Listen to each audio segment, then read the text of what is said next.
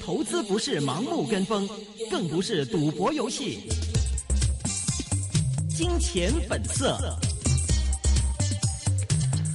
好的，欢迎收听，今天是二零一五年十月九号星期五的《金钱本色》。那么这是一个个人意见节目，嘉宾的意见是仅供参考的。今天是由静一和我阿龙为大家主持节目。那么首先来请静一来帮我们回顾一下今天的港股表现。嗯，今天的港股呢表现的还算是不错了啊，在道指五连升的影响之下，港股开盘就升二百六十一点，收复五十天线，上午更是一度突破了两万两千八百点的水平，但是在午后呢，升幅就不断的收窄了，全升呢，呃，全日仅升了一百零三点，呃，或者是说升了百分之零点五，这个升幅不算很大，收报在两万两千四百五十八点，那沪指呢三千两呃。三千两百点前呃前拉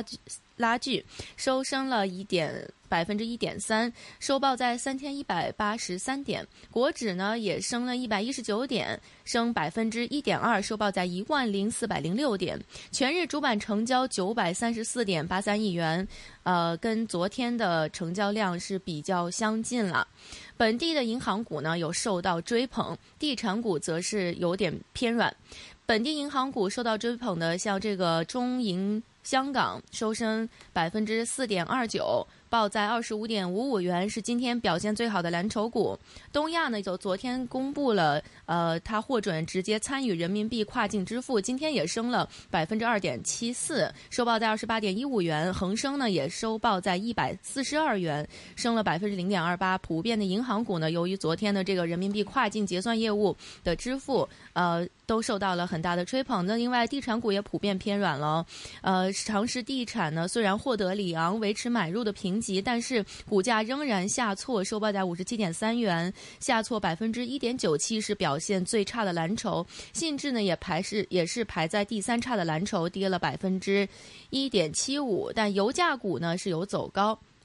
油价升至三个月的高位，刺激油股，中海油涨百分之三点五八，为第二表现好的蓝筹。中石油也升二点六一。百分之二点六一，中石化升百分之零点七四，是表现前三位的蓝筹股。好的，我们现在电话线上呢是已经接通了国元香港首席市场策略分析师张浩涵老师，张老师你好，杨老师好，你好，大家好。呃，之前跟您聊过一次关于熔断机制，还有一些市场反应，那不过是在我们节目的第一个小时的部分。那么今天是第一次请到呃张浩涵老师到金钱本色来给我们讲一讲港股方面的一些呃想法和观点了。那么今天非常感谢您做客金钱本色。那么首先想请您看一下这个，其实你看十一呃。国庆黄金周，然后内地也复市已经两天了。其实你看今天港股的一个走势，刚开始也是蛮强的，到后来升幅也开始收窄。其实跟昨天的虎头蛇尾其实都是有点类似的。呃，最近的港股你现在怎么看呢？呃，最近的港股呢，跟随欧美股市，欧美欧美股市的呃，目前呢都走出了呃向上回升啊，从八月下旬。到呃十一，啊，那么欧美股市呢都走出了一个呃突破，就是向下突破前期一个平台之后，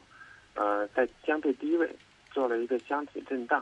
啊，那么经过最近几个交易日，呃，欧洲方面呢，英国呢已经率先向上突破了箱体，美国呢从道指和标普五百呢都已经向上突破了箱体，呃，那么纳纳斯达克。呃，相对低一些。那么欧洲呢？德国股市因为受这个大众啊、佳能卡事件的影响，目前比这个前期的箱体上沿平台稍稍低一些。那么这外围相对造好，呃，所以恒指呢这一段也是跟随着外外围，呃，突破了呃八月二月二十四号以来的这个震荡箱体。嗯。呃，那么未来一段时间呢，呃，如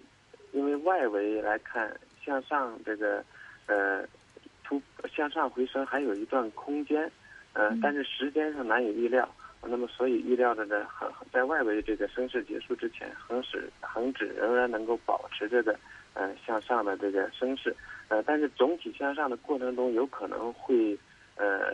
回探八月底以来的这个箱体。呃，那么如果回探呃能够在这个箱体稳住的话，那么整个第四季度的。呃港股都值得看高一些。是嗯您说的这个港股未来的第四季可能会整体的一个上升的话，您指的区间会到哪里呢？因为你觉得是会回到两万四、两万五这样的点，位吗因为？刚才我们有看到有这个呃，就是大行呀，还有一些经济学家，他们都有提出到说可以回到两万四千五百点，您怎么看？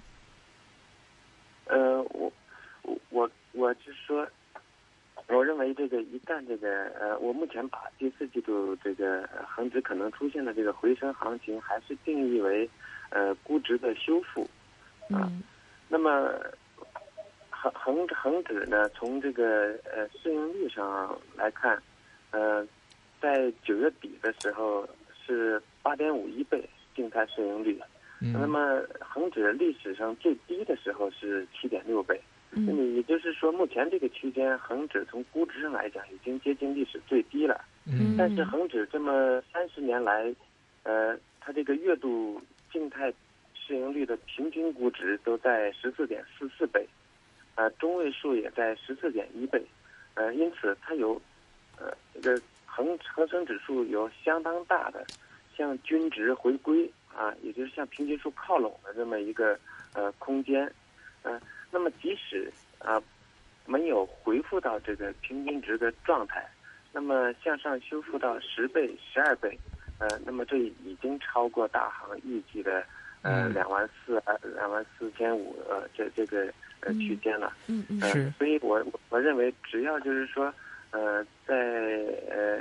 美联储加息之前，市场上在没有一些重大的呃负面的呃一些利空的因素之外，一旦这个估值修复开始发生的话，呃，那么应该向上的空间呃可能不止在两万四、两万五。嗯，呃，但嗯是其实你要单纯论市盈率的话，你看，我看今天有那个 J.P. Morgan 那边，他们说看好中国股市跟俄罗斯股市。他们其中提到一个观点，就是说俄罗斯那边股市市盈率其实比我们更低哦，只有五倍多哦。嗯如果说单纯看市盈率的话，因为其实很多香港这边的机构投资者都是外资啊，或者什么这些外资大行的话，如果他们要单纯的看市盈率来投资选择的话呢，他们不应该去俄罗斯呀，或者是更具一些呃相对估值低的一些的市场，而不是来港股吗？嗯、这还是要看这些呃这些国际资本对这个经济体未来前景嗯怎么看。嗯那么我相信他们在中国和俄罗斯之间可能呃会会更加呃呃喜喜好中国啊、因为中国呢经过零八年以来这个六六年呃七年的经济调整，呃目目前呢就是说呃经济虽然没有就是从底部走出来的呃特征，但是随着这个时间的积累和经济不断的下行，随着市场的呃出清。呃，那么相信就是说，接近未来经济形势呃触底或者好转呢，应该是说时间上啊、呃会很近的，这是一个有利的因素。另外呃，从最近国家统计局公布的数据来看，七月份、八月份，呃，工业企业的这个利润增速，呃，下滑的相当厉害。是呃，嗯那么按按照按照以往的这个经济波动的周期的规律，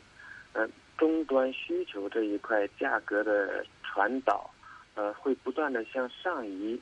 转移。那么向上向上游转移的结果呢，就是说在经济不景气周期的末端，呃，这个成本下降的速度开始快过呃这个终端价格下降的速度。那么这个时候，虽然体现出这个企业销售额的下降，呃，企业这个呃生产商品的价格的下降，但是因为成本下降的更快，这个时候企业的利润反而是上升的。那么从最近公布的数据来看呢，中国呢刚好正接近这个阶段。嗯，另外一个就是说，从中国和俄罗斯的比较来讲，俄罗斯最近在叙利亚发动了空袭。呃，以及那个还没有完全解决的这个乌克兰的问题，嗯呃，使得就是说，呃，他欧美继续对他呃实行制裁啊，或者有一些纷争的这个可能性还存在，呃，所以这也是一个可能也是一些投资者考虑的呃因素。那么按照我统计的动态的呃市盈率的估值，目前在全球的主要的资本市场中，就是体量相对较大的市场市场中。嗯。那么恒生指数的动态市盈率是十点四倍，呃，嗯恒生国企指数的市盈率是呃七倍，呃，这个远远低于美国，呃，美国的道指是十四倍，嗯。标普五百是十六倍，呃，然后也远远低于欧洲，啊、欧洲的呃法国十四倍，英国十五倍，呃，德德国十二倍，所以就是从全球资产配置的呃来讲，嗯、港股都是值得配置、值得投资的。嗯是，但是你从一个这个环球的一个经济的一个大趋势来说那，大家可能预期是说美国经济复苏，可能未来会加息，可能是一个看好的一个姿态。但是你在新兴市场方面，可能是对中国经济下滑，然后可能一个比较不利的一个预期。那这种情况下，这个投资者把资金或者什么部署到美股方面，美国方面可能是他们来说，他们觉得一个合理的一个预期的一个计划打算吧。呃，但是嗯目前呢，我和一些投资者的交流呢，他们也、也表对呃美股有一些顾虑。第一个，呃，从它这个呃估值来讲，嗯呃，它不算便宜，基本上在历史平均水平呃附近。呃，另外一个就是说，如果美联储真的加息的话，那么对它这个美股的估值是不利的。呃，虽然就是说，呃，可能会因因为一部分资金，呃那么呃追逐这个美元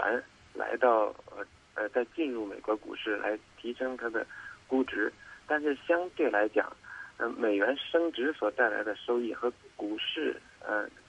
带来的潜在的呃风险，这个投资者要做一个平衡，不能简单的呃认为美联储加息，呃，然后资金就会呃回流美国，美国股市就能呃保持估值，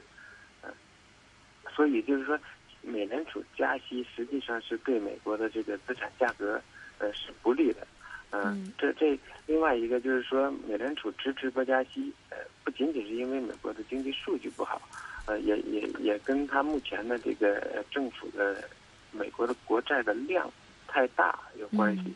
那么一旦加息的话，美国这个等于是说它债务的这块付出的成本这一块，呃呃会升高，这一块不见得是现在这个时期的美国能够接受的。嗯所以您对美国预期的呃加息的预期也是觉得它是会到明年之后才会开始是吗？呃，我我觉得年内加息的可能性，呃，应该就是说不是很大。嗯。嗯是，另外我看您的文章里面提到说，在港股方面呢，这个觉得中国内地企业占到港股的总市值是达到六成以上，那么成交额是达到七成以上，认为是影响港股市场的主导性力量。那么因而可以透过分析中国的宏观经济运行趋势来推析港股上市公司业绩变化方向。那么您如果预期说未来的话，这个第四季度可能这个港股会有一个不错的一个估值的修复的话，那是不是在这个修复过程中，我们可以更多的关注一些国企股方面的一些表现呢？呃，对，尤其是呃保险保险类的股票，内险，嗯嗯对，尤其是内险股，因为在呃国国企成呃这些成分股中，包括这个内地的国有企业中，呃，目前来看，保险行业的这个呃投资的逻辑线条最清晰。呃，因为内资银银行股，像今天的内资银行股，虽然呃，涨得不错，是呃，但是它始终有一个，就是说，呃，一部分投资者呃嗯担心？呃，对，担心它的坏账的问题，呃，可能这个如果房地产行业有一些呃出现一些问题的话，可能会传导到银行，呃，但是呢，这个保险股跟内资的这些银行股和证券证券券商股比起来讲，呃，它的逻辑链条很清晰，嗯呃，一个就一个就是说，中国这个利率下行的这个通道，对于它呃获得保单的成本这一块十分有利，它的保单成本会下降。嗯呃然后呃利率下降的时候，呃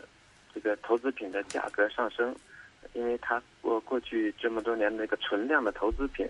呃很多，那么这一块对他也是有利，所以他就是说呃从这个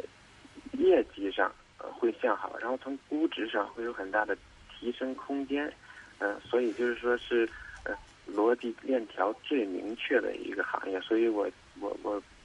四季度比较看好内险股。嗯，是，但是在你看前段时间的内险也是跌的调整的比较大的一个板块，你现在呃会觉得这个保险未来的话不会再像之前一样就是被呃估估得很惨吗？呃，我觉得那种可能性呃出现很小。嗯嗯，我理解前一段保险股、内险股也是受到很大的估压。嗯呃，就是可能是和呃一些机构，那么出于对流动性的需求，那么只有估售这些大呃大盘股，嗯流动性比较好的这一些，才才它才能够嗯、呃及时的获得一部分流动性，嗯、来做一些其他的事情。呃，如果估小盘股的话，可能估不出去，所以就是往往一旦一个市场出现流动性危机或者出现呃资产价格快速下行、担保品呃快速下行，呃一些企业要做要做动作的时候，反而是这些流动性最好的大盘股嗯。啊跌起来比较凶。啊，我是这样理解。是，但是你在内险股里面需要选择一些嘛？因为你看今天其实也不是普涨哦，中平安、中国平安今天还是逆势跌了百分之零点四。在内险股里面，你觉得表现好的会是哪几只？呃，我觉得就是相相对来讲，选两头的比较好。一头就是说选中国平安这样啊，体量呃呃比较大，就是公司体量比较大，呃，在市呃行在行业内它的市场份额占比最高的。呃，另一头呢就是选呃像新华保险这一类，呃，就是说呃弹性比较大，相对来讲呃这个公司呃整个的市值还有很大呃市市场占有率还有很很大呃提升空间的，就是选一头的大公司，然后另一头选小公司。嗯明白就这样的配置会比较理性一点。是，明白。今天非常对对对，今天非常高兴，请到是国元香港首席市场策略分析师张浩涵老师来、感谢张老师。来做客我们的一线金融网，第一次是出现在金钱本色，给大家讲讲港股方面。那么非常感谢你，呃，张老师，谢谢。有啊，谢谢，好拜拜谢谢谢谢大家嗯，拜拜。好的，提醒大家呢，在接下来的金钱本色的环节呢，会有基金经理陈鑫 Wallace 的出现，热线电话一八七二三一三，也建议大家通过 Facebook 的方式留下你们的问题。